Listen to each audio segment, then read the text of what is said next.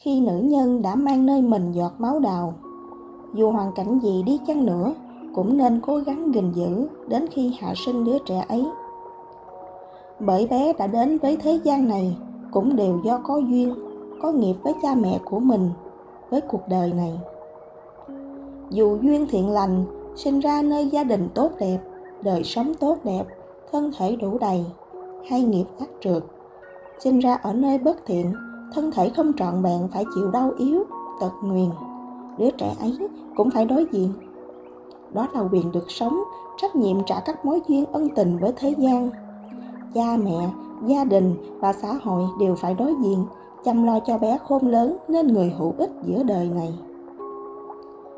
Nếu lỡ chẳng may, vì nguyên do nào đó sảy thai, đứa trẻ ấy đau khổ lắm. Bé thường xuyên theo mẹ hoặc bố của mình để có được cảm giác gần gũi, ấm áp mà nó xứng đáng có được nếu bé được sinh ra giữa đời này. Vì lý do nào đó, phải hủy bỏ đứa bé, cắt ngang cuộc sống của bé, tước đi quyền được sống của bé.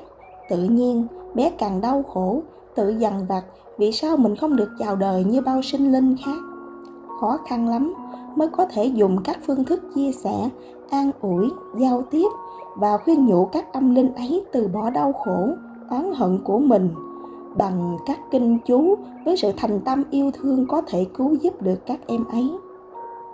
Lỡ như không may nữa, các âm linh đồng tử ấy bị tà sư luyện âm binh bắt được, dụ dỗ và đặt giao ước với các âm linh đồng tử, khiến các em làm âm binh cho họ, tai hại vô cùng đau đớn cho số phận các linh tử ấy, bị mất tự do, lại phải chịu sự sai khiến của tà sư, nên thường gây hại cho đời, cho người để làm nên danh tiếng.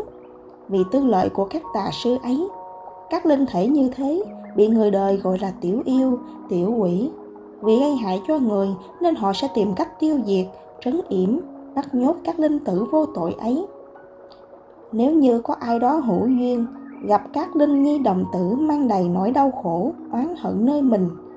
Lại có khi chịu sự chi phối sai khiến từ kẻ khác.